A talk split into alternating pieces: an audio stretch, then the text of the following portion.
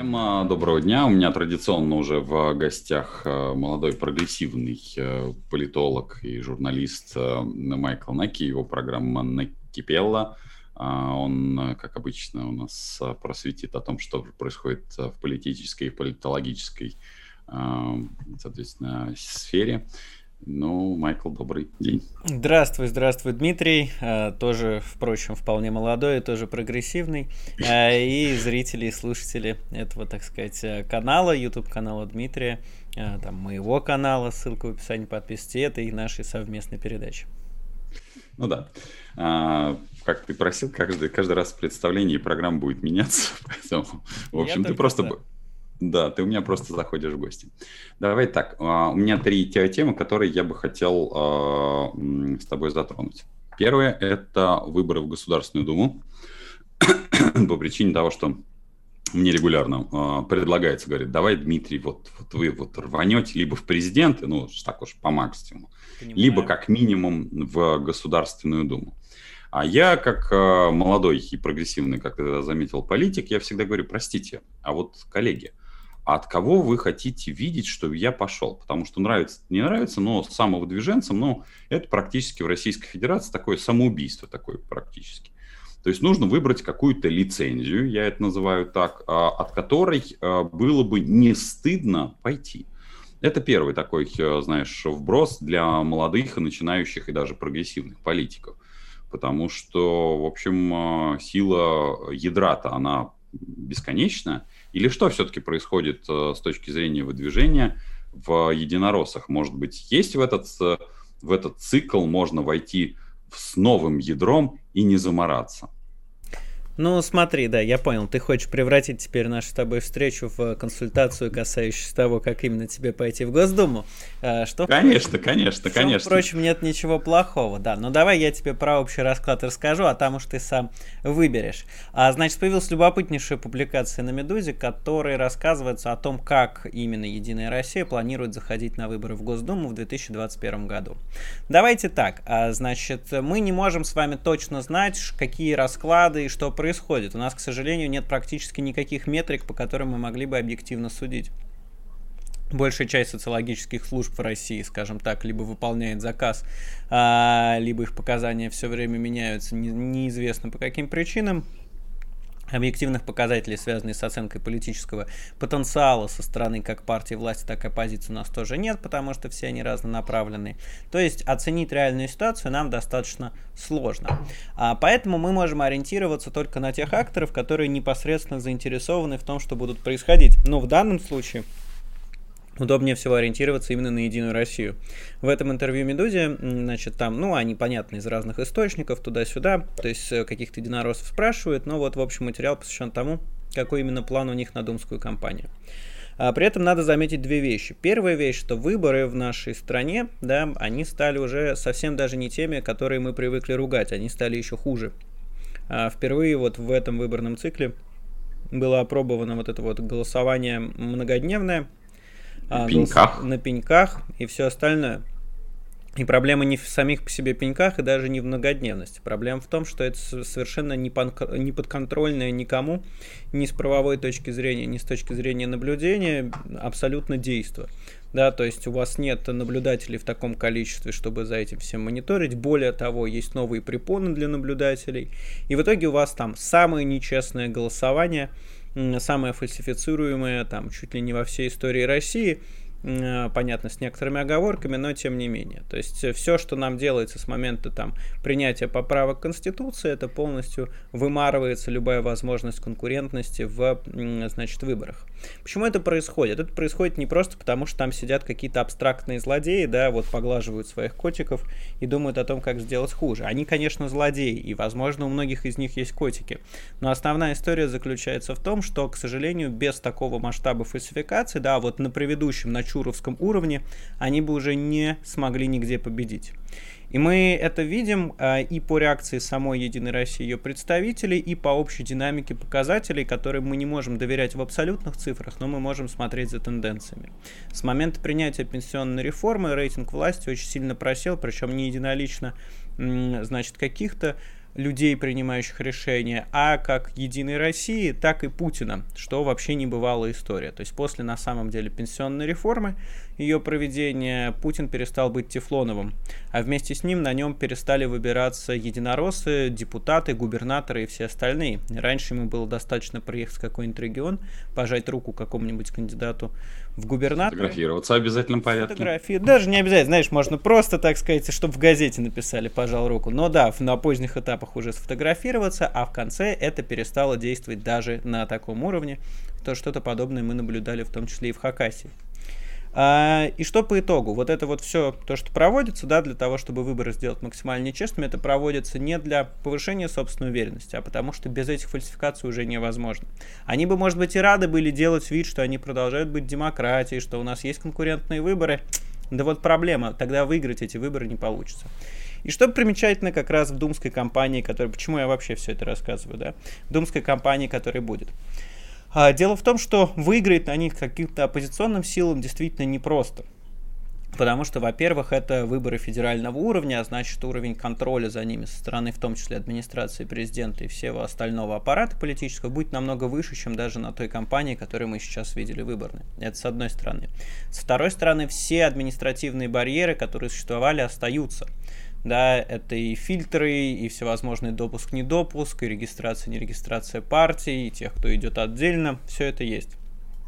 Но при этом и недовольство властью настолько сильное, настолько сильное и серьезное, и отношение к выборам в Госдуму это совсем не отношение к муниципальным выборам.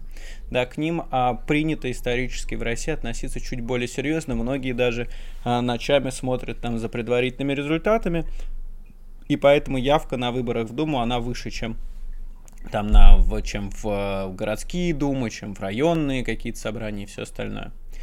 И вот эта совокупность удивительных противоречивых факторов, да, с одной стороны, что они сделали и придумали и уже провели такие выборы, которые невозможно выиграть никакой оппозиции, а с другой стороны, настолько сильное неприятие, значит, со стороны общества порождает интересный такой зазор.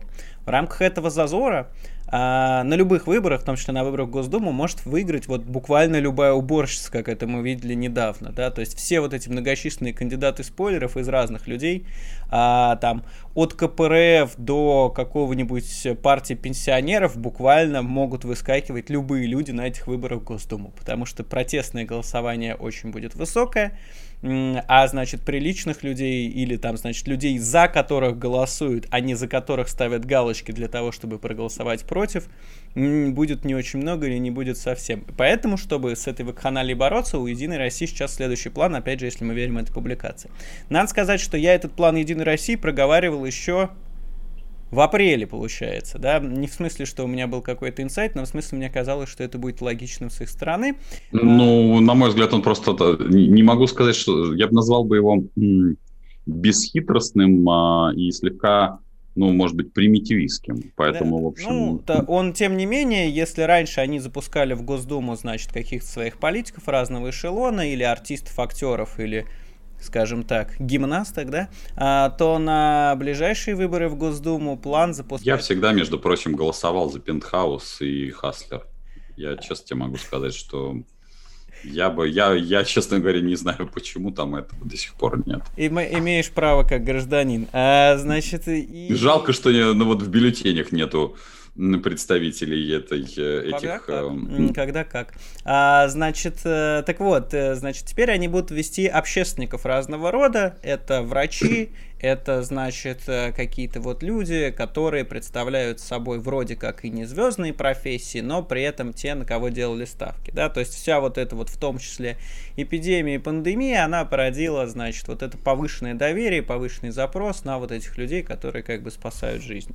И в материале Медузы, да, там это проговаривается, что буквально готовят там людей типа там главврача Проценко и всех остальных, да, а, что опять же некоторые люди в том числе и я, и, по-моему, даже мы с тобой в какой-то момент говорили, а. что, скорее всего, оно так и будет. А, и да. при этом сама Единая Россия говорит, что они не... Ну, вот представители, с которыми пообщались с Медузой, вообще это достаточно, мне кажется, очевидно, что Единая Россия не сможет удержать текущий уровень а, своего присутствия в Госдуме. У них в прошлый раз это получилось, во-первых, потому что действительно не было серьезных потрясений, было посткрымская эйфория, которая на тот момент еще не закончилась, и более того, они с помощью э, хитрого такого маневра с одномандатными округами смогли провести псевдо, значит, одномандатников, которые на самом деле были скрытые единороссы. В этот раз они надо, надеются сохранить хотя бы конституционное большинство, ну как хотя бы, да, нет ничего круче, чем конституционное большинство в Госдуме. Но ну, вот потому что можно ни с кем не советоваться даже с... Да формальными э, оппозиционными партиями, которые, ну, я в кавычки да. их немножко ставлю. Бюджетными ну, я их называю. Ну вот они будут за это бороться, и на самом деле та битва, которую мы увидим, несмотря на все количество фальсификаций, которые в данном случае несколько м, преуменьшается его значение по той причине, что значит очень большое желание протестного голосования, и более того, э, может быть для власти проблема связана с тем, что поскольку к выборам в Госдуму относятся серьезнее, они могут бояться протестов против масштабных фальсификаций больше, чем они, это было на голосовании по поправкам Конституции Конституции и на последних выборах. Потому что, как мы помним, одни из самых масштабных политических протестов в России это как раз были протесты против выборов в Государственную Думу. А, и, а, ну, когда, помните, там, голосуй за любую партию, кроме и прочие-прочие истории, да, и там были масштабные фальсификации, люди вышли... Да нет ощущения, что это может повториться с точки зрения протестного голосования и на этих выборах? Так вот в этом как бы и фишка. Даже не важно, повторится оно или нет, по крайней мере, нам сейчас. Важно, допускают ли, а, значит, те, кто будут принимать решения о том, повторится это или нет. И, собственно, в зависимости от этого они будут либо сильно фальсифицировать, либо не, не очень на мой взгляд, зачистка малых партий э, с точки зрения прохождения в Госдуму будет э, пожестче, чем была ранее. И даже несмотря на то, что в списке согласовали, ну, то, что я знаю, к 20 а, еще сентября они были согласованы. Сейчас есть огромные, огромные дыры в, в скамейке запасных у всех бюджетных партий, включая, кстати, Единую Россию в том числе, потому что им, у них есть очень э, непростой выбор с точки зрения, им нужно найти, с одной стороны, лояльных, а с другой стороны не, не очень оппозиционных. И тут вот есть такая развилочка. Еще они должны быть а люди-то вот этих медицинских профессий, я бы сказал. Самое так, главное, чтобы, чтобы они были не очень мерзкими. Вот какая основная задача, на самом деле, у Единой России да. сейчас стоит. При колоссальном IT-рейтинге и недовольстве это единственное, собственно, что их особо волнует. Ну и по итогу-то что здесь, да, за, по, по, заканчивая эту тему, можно сказать, что в итоге из-за того, насколько сильно с одной стороны фальсифицируют, с другой стороны ненавидят все, что происходит, люди и протестные настроения, у нас как будто бы, знаешь, как в фильме «День выборов», когда там, значит, э, они говорят, а кто от нас-то кандидат? Он говорит, а наверху не сказали. Он говорит, и что делать будем? Говорит, ну у нас так не принято, но попробуем провести честно. Не в плане, что у нас будут честные выборы в Госдуму, а в плане, что действительно будет конкуренция этих идей, и понятно, и оппозиционного блока, и протестного голосования, и умного голосования, и того, что будет пытаться вытворять Единая Россия, и как минимум следить за всем этим будет увлекательно. А то, что будет вероятность того, что люди потом могут выйти на протесты и повторится тот самый сценарий, о котором мы уже говорили, это может сдержать от колоссального масштаба фальсификации. В общем, выборы вновь в Госдуму становятся интересными, это понимают все участники этого процесса, но, естественно, все будет зависеть непосредственно от э, самого главного актора в любых выборах, а именно от голосующего. И как люди к этому отнесутся, будет ли хоть какое-то доверие, будет ли хоть какая-то попытка сымитировать выборы, да, и, соответственно, пойдут и поверят ли люди, это будет ключевой момент в этих думских выборах. И я напомню последнее, почему эти выборы так важны, именно думские, а потому что именно в, вот при этой думе... Они, которая... пос, они последние. По сути, да, то есть это именно при этой думе будет происходить, значит, транзит власти или его отсутствие, да, если транзит не происходит, но Конституционный должен, переворот тоже, будет происходить. Да, да, это тоже как бы транзит, просто вот, значит, значит, как отрицать... Конституционный переворот это тоже, в общем-то, транзит. Да, только не случившийся, из-за этого вызвавший, соответственно, осложнения. Ровно поэтому выборы, которые будут в Госдуму в этот раз, они весьма важны а, для всей, ну не то, что даже структуры нашей власти, но и для страны в целом. Для истории, я бы сказал, для да? истории. Ну что ж, в общем, ты как, э, э, несмотря на то, что это была публичная, безвозмездная консультация молодому и начинающему политику Дмитрию Потапенко, в общем, от кого выдвигаться, так и не стало понятно. В общем, вот ты, вот ты мучайся теперь, Дима. Что тебе с этим делать? Правда, есть вероятность, что мне мучиться не придется. Попросту говоря, я не попаду ни в один список. И все, в общем, все разрешится само собой. Скорее всего, так оно, оно уже так и есть. Поживем, увидим. Да, война план подскажет. Ну что ж, а вторая тема – это, в общем-то, продолжение практически первой. Э, величайший госсовет а, – это продление как раз э, правления Владимира Владимировича. Ну что, он будет э, главой Госсовета, президентом, главой Совбеза, верховным главнокомандующим, главным по тарелочкам и, соответственно, прародителем печенегов и, вернее, победителем печенегов и половцам в одном лице – да, их потомкам. Э, ну, слушай, с Госсоветом максимально интересно, да, потому что Госсовет одна из самых загадочных структур, не только из-за того... Вообще не, я, не ясно абсолютно. Да. Я не знаю, что ты там прочитал, но там какая-то просто пустая муть, и там реально можно быть победителем печенегов. Безусловно. А суть в том, что Госсовет, э, несмотря на то, что он юридически начинает более-менее оформляться только сейчас, и то с большим скрипом, существует уже достаточно продолжительное количество времени. Более того, в Госсовете сначала появляются люди, а потом должности под них, как мы это увидели с э, Дмитрием Анатольевичем Медведевым. Э, и увлекать... Он главный по, по, по, по, по борьбе с любыми инфекциями. Чихнули, ну, можете обращаться к... да, да. и с будущими. Если у вас э, насморк к Дмитрию Анатольевичу Медведеву, чувствуете, что у вас жжение, зуд в паху, это тоже инфекция, обращайтесь к Дмитрию Анатольевичу Медведеву. Ну, это свежие его, да, медицинские приобретения, а так-то, когда, значит, он лишился своего правительства и своего поста, да, он как раз ушел в Госсовет, причем на должность, на которой еще в Госсовете не существовало, и которая появилась, точнее, начала появляться сильно позже.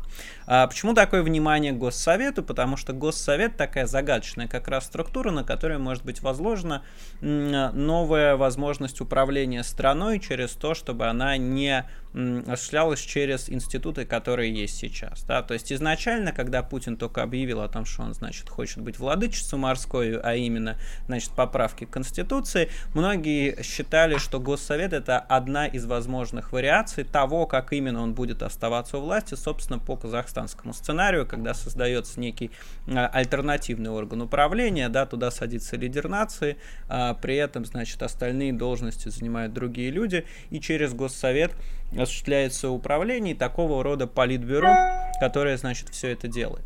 В чем сейчас непонятка, в чем сейчас проблема? Значит, а нормативно-правовая база, которая создается под этот госсовет, не описывает конкретно, чем он будет заниматься, а имеет максимально пространное, значит, описание.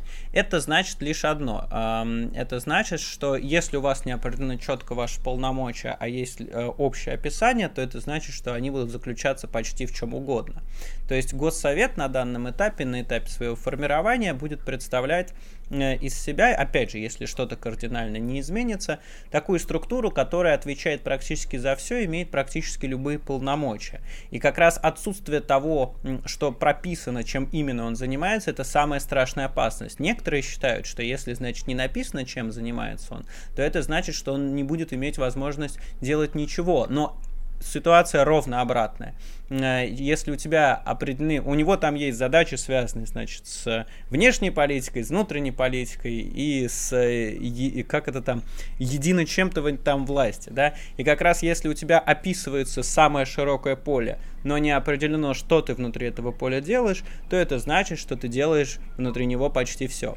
И в этом большая проблема. И ничего одновременно и ничего, а, нет ничего, что тебя сдерживает. Вот в чем проблема, да, потому что для чего прописываются полномочия, чтобы ты за рамки этих полномочий выходить не мог. Ну вот, когда, да, возьмем а, полицейских, например, да, и там написано, ты можешь делать то-то, то-то и то-то, да, а теперь представьте, что у вас в законе о полиции вместо конкретных полномочий написано, ты осуществляешь порядок внутри страны, и больше не написано ничего да, и ты, соответственно, как полицейский, руководствуясь этим своим, своей целью и не имея... Внутренним убеждением, как э, говорится в судах. Да, внутренним убеждением и, безусловно, моральным правом, собственно, как рыбакоп выходишь на улицу и вершишь правосудие. Другое дело, что убиваешь неплохих парней, а занимаешься исключительно чем посчитаешь нужным, потому что ничего тебя не ограничивает.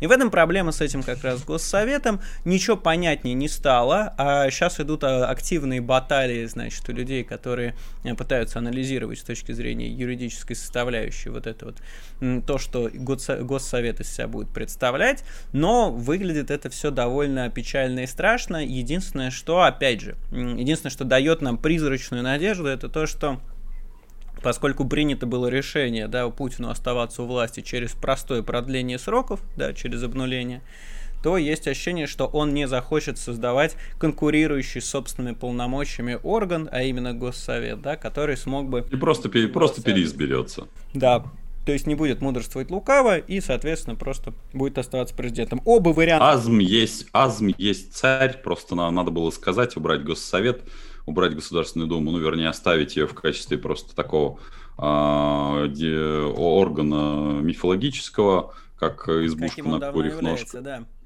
да, ну он хоть что-то еще хоть сейчас пока принимает, его надо совсем просто, я считаю, нивелировать. в, конечно. Ну, просто чтобы просто люди приходили, получали 450 штук, ездили на машинах, и э, друг другу предъявляли корочки. Наоборот, им штука. даже не надо будет никуда приходить, получается. А, Пусть сидят дома. Удобнее станет, да. А, дистанционка. Да, конечно, а то хоть заразу разносит, как тут, значит, этот политолог завсегдатай, э, завсегдатай разных э, политических передач Сергей Марков рассказал, как он, значит, в Ялте был, почувствовал недомогание, подумал, что у него коронавирус, и тут же принял решение действовать максимально быстро, сел в самолет полный людей и полетел лечиться в Москву.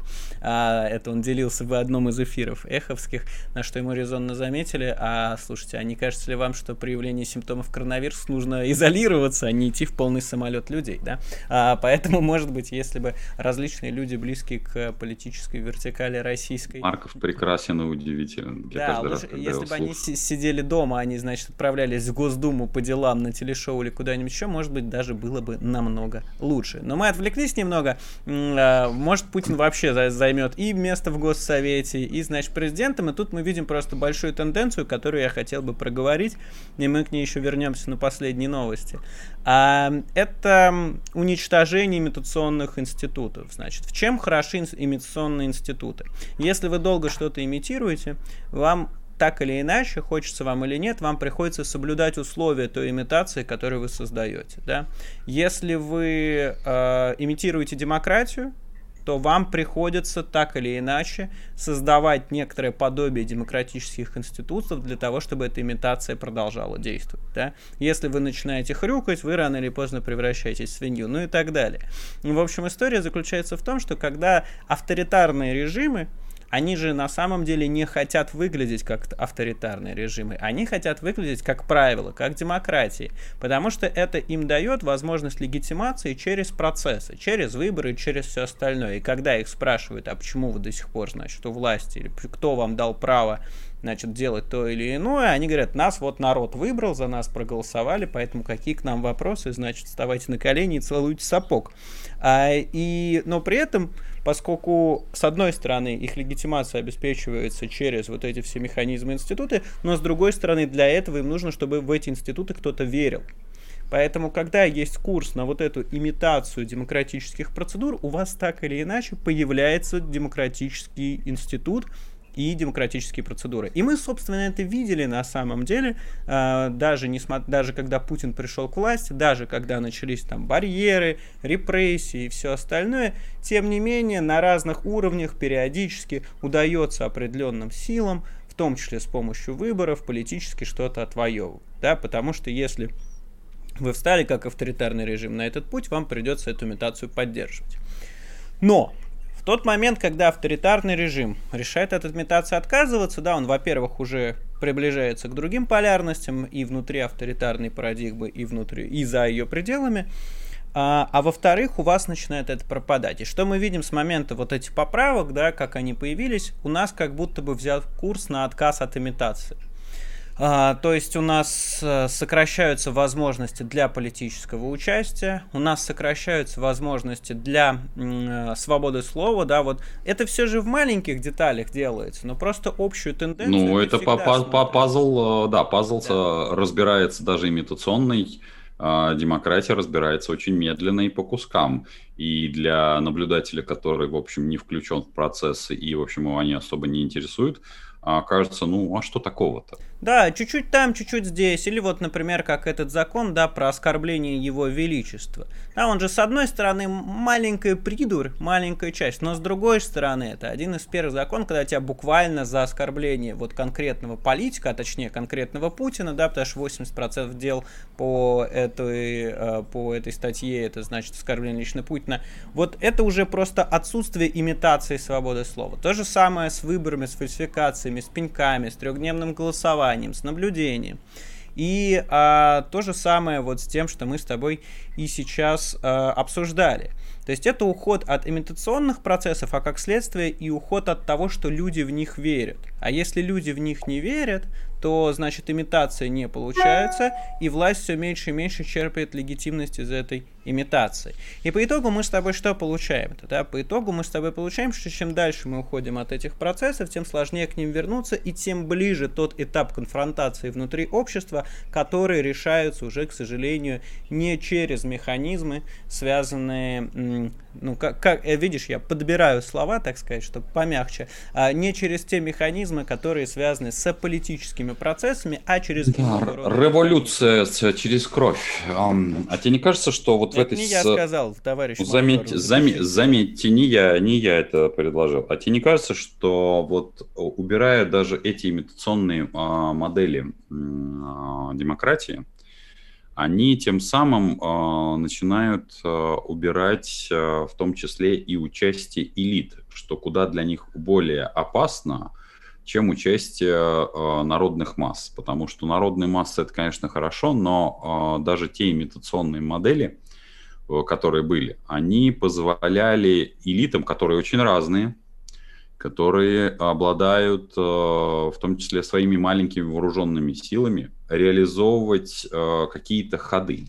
И чем больше они бетонируют, по сути дела, вот эту клановую сегрегационную систему, то есть эти круги власти, тем больше они приближают свой собственный конец именно по причине того, что, например, третий, четвертый и пятый там эшелон, а, соответственно, вот этих властных кругов, который, естественно, будет все больше и больше цементироваться с точки зрения проходов к главному вождю, а он будет все больше раздражаться и переходить к альянсам, противодействию, ну и в конечном итоге они свернут себе сами шею. Ну смотри, э, та политическая элита, о которой мы говорим, она не то чтобы особо влияет на что-либо в том плане, что они mm-hmm. не участвуют в принятии политических решений уже довольно давно. Они исполняют волю и делят дивиденды. Да, и реальные проблемы могут появиться с ну, нарушением одного из этих параметров. То есть, либо когда э, часть элиты не сможет показывать себя эффективно для исполнения воли, к ней ну, пойдут претензии, она начнет обороняться либо когда не будет хватать на всех дивидендов, да, когда источники дохода сократятся, а потребности у этой элиты не сократятся, но при этом, соответственно, уже в том объеме, в котором раньше была покупка их лояльности, не сможет осуществляться. Потому что если мы посмотрим на российскую вертикаль, почему все так плохо-то на самом деле, да? Там нет конкуренции, и там нет того, чтобы эти элиты участвовали в управлении, собственно, государством. Они участвуют в том, чтобы исполнять волю людей, управляющих государством, да? Э, именно поэтому она вертикаль э, да, потому что сверху вниз говорят, что делать, и там делают. Причем делают плохо, потому что большинство, значит, это следствие отрицательного отбора. Вот, а поэтому исключительно, ну, то есть то, что ты описываешь, оно случиться может, но опять же, если просто ресурсов станет меньше, ресурсной базы станет меньше, иждивенцев больше, а это мы, кстати, наблюдаем достаточно активно, это элита, она Я поэтому этот вопрос и задаю как Конечно. экономист, потому элита что... же, нам... она разрастается, ребеночек, второй, у них же много денег, много жен, много любовниц, много и любовников, правда, но пока не в таком объеме, чтобы детей рожалось сильно меньше. А, и, собственно, всех этих людей надо пристраивать, всех этих людей надо встраивать в эту вертикаль, а, отдавать им кормушки. Там уже где-то чьи-то внуки пошли на определенных должностях, да, и она только растет, растет и ширится, и поэтому ресурсной базы нужно больше. Другое Внуки дело. сладкие. Да, сладкий. это да. Ну, не все, э, ладно, э, каннибалистические шутки мы отложим, тем не менее, но слова были странные со стороны президента, ничего не могу сказать. Э, но, в общем, тем не менее, какие-то внуки, дети, значит, правнуки остаются. А ресурсная база пока, она, конечно, уменьшается постоянно, но другое дело, что она не завязана на эффективной работе да, тех людей, которые эту вертикаль возглавляют. Она завязана на том, сколько отнимают денег у людей. Ну, то есть взяли, окей, повысили пенсионный возраст, да, когда деньги стали заканчиваться. Взяли, окей, повысили НДС до 20%, да. То есть э, вся э, такая нехитрая экономическая модель заключается ну, в я, я тебе приведу сейчас не некоторые цифры. Дело Давай. в том, что взяли э, и начали у экспортеров отбирать 50% а, выручки валютной. А, то есть это у самых элит. Вот я как раз вчера, у меня был вчера как раз прямой, прямая линия с, со слушателями эхо, и я сказал, что были приняты а, налоговые так называемые поправки, а, в том числе в отношении к крупных сырьевых компаний, то есть помимо того, что 50% у них будут, им еще повысили налог на добычу полезных ископаемых, то бишь получать, работать они будут больше, а получать меньше – когда ты говоришь, э, то есть я не праздного интереса для, задаю как раз этот вопрос, что, а, как мне кажется, что власть э, предпринимает настолько а, революционные меры для собственного, как говорится, уничтожения, что я да, диву даюсь.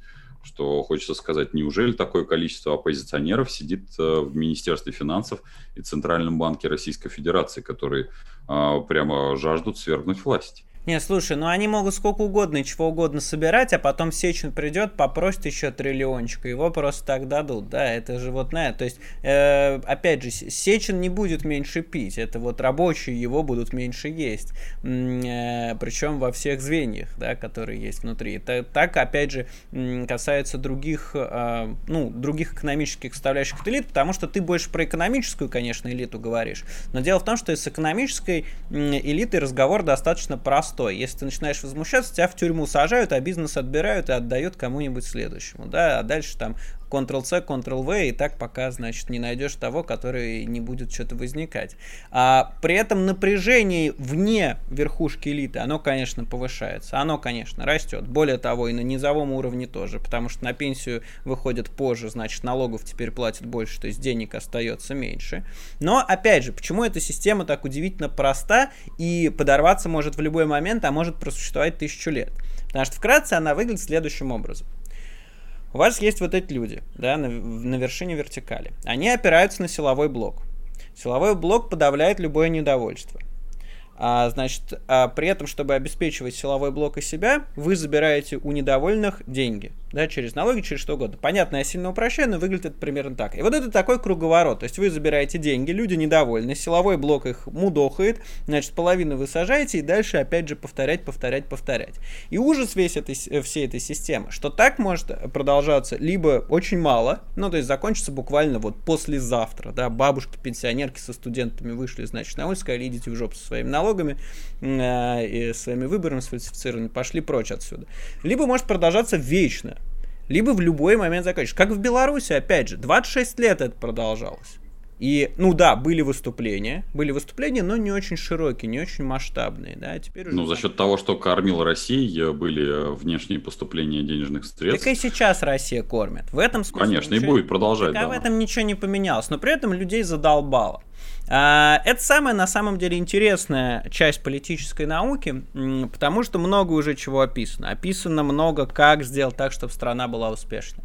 А описано много, как сделать так, чтобы политические элиты были. Более того, для того, чтобы экономика была хорошая, все равно вам нужны политические институты, потому что именно будут, они будут обеспечивать да, именно право так. частной собственности, все остальное. Это все политическая наука уже знает, причем знает это как некое научное знание с конкретными параметрами, все остальное. Знаешь, что не знает политическая наука, на какой ответ, на какой вопрос пока ответа она не нашла? Как только мы найдем, все, сразу, все, сразу общество благоденствия везде начнется почему-то в одних странах и все, или там конкретных ситуациях люди сопротивляются, когда экстрактивные институты, то есть когда из них начинают все выкачивать в пользу элит, да, а самих их прессовать. И там начинается возмущение, а в других не начинается. Причем это не обязательно на конкретную страну завязано, это может быть завязано на конкретную точку во времени.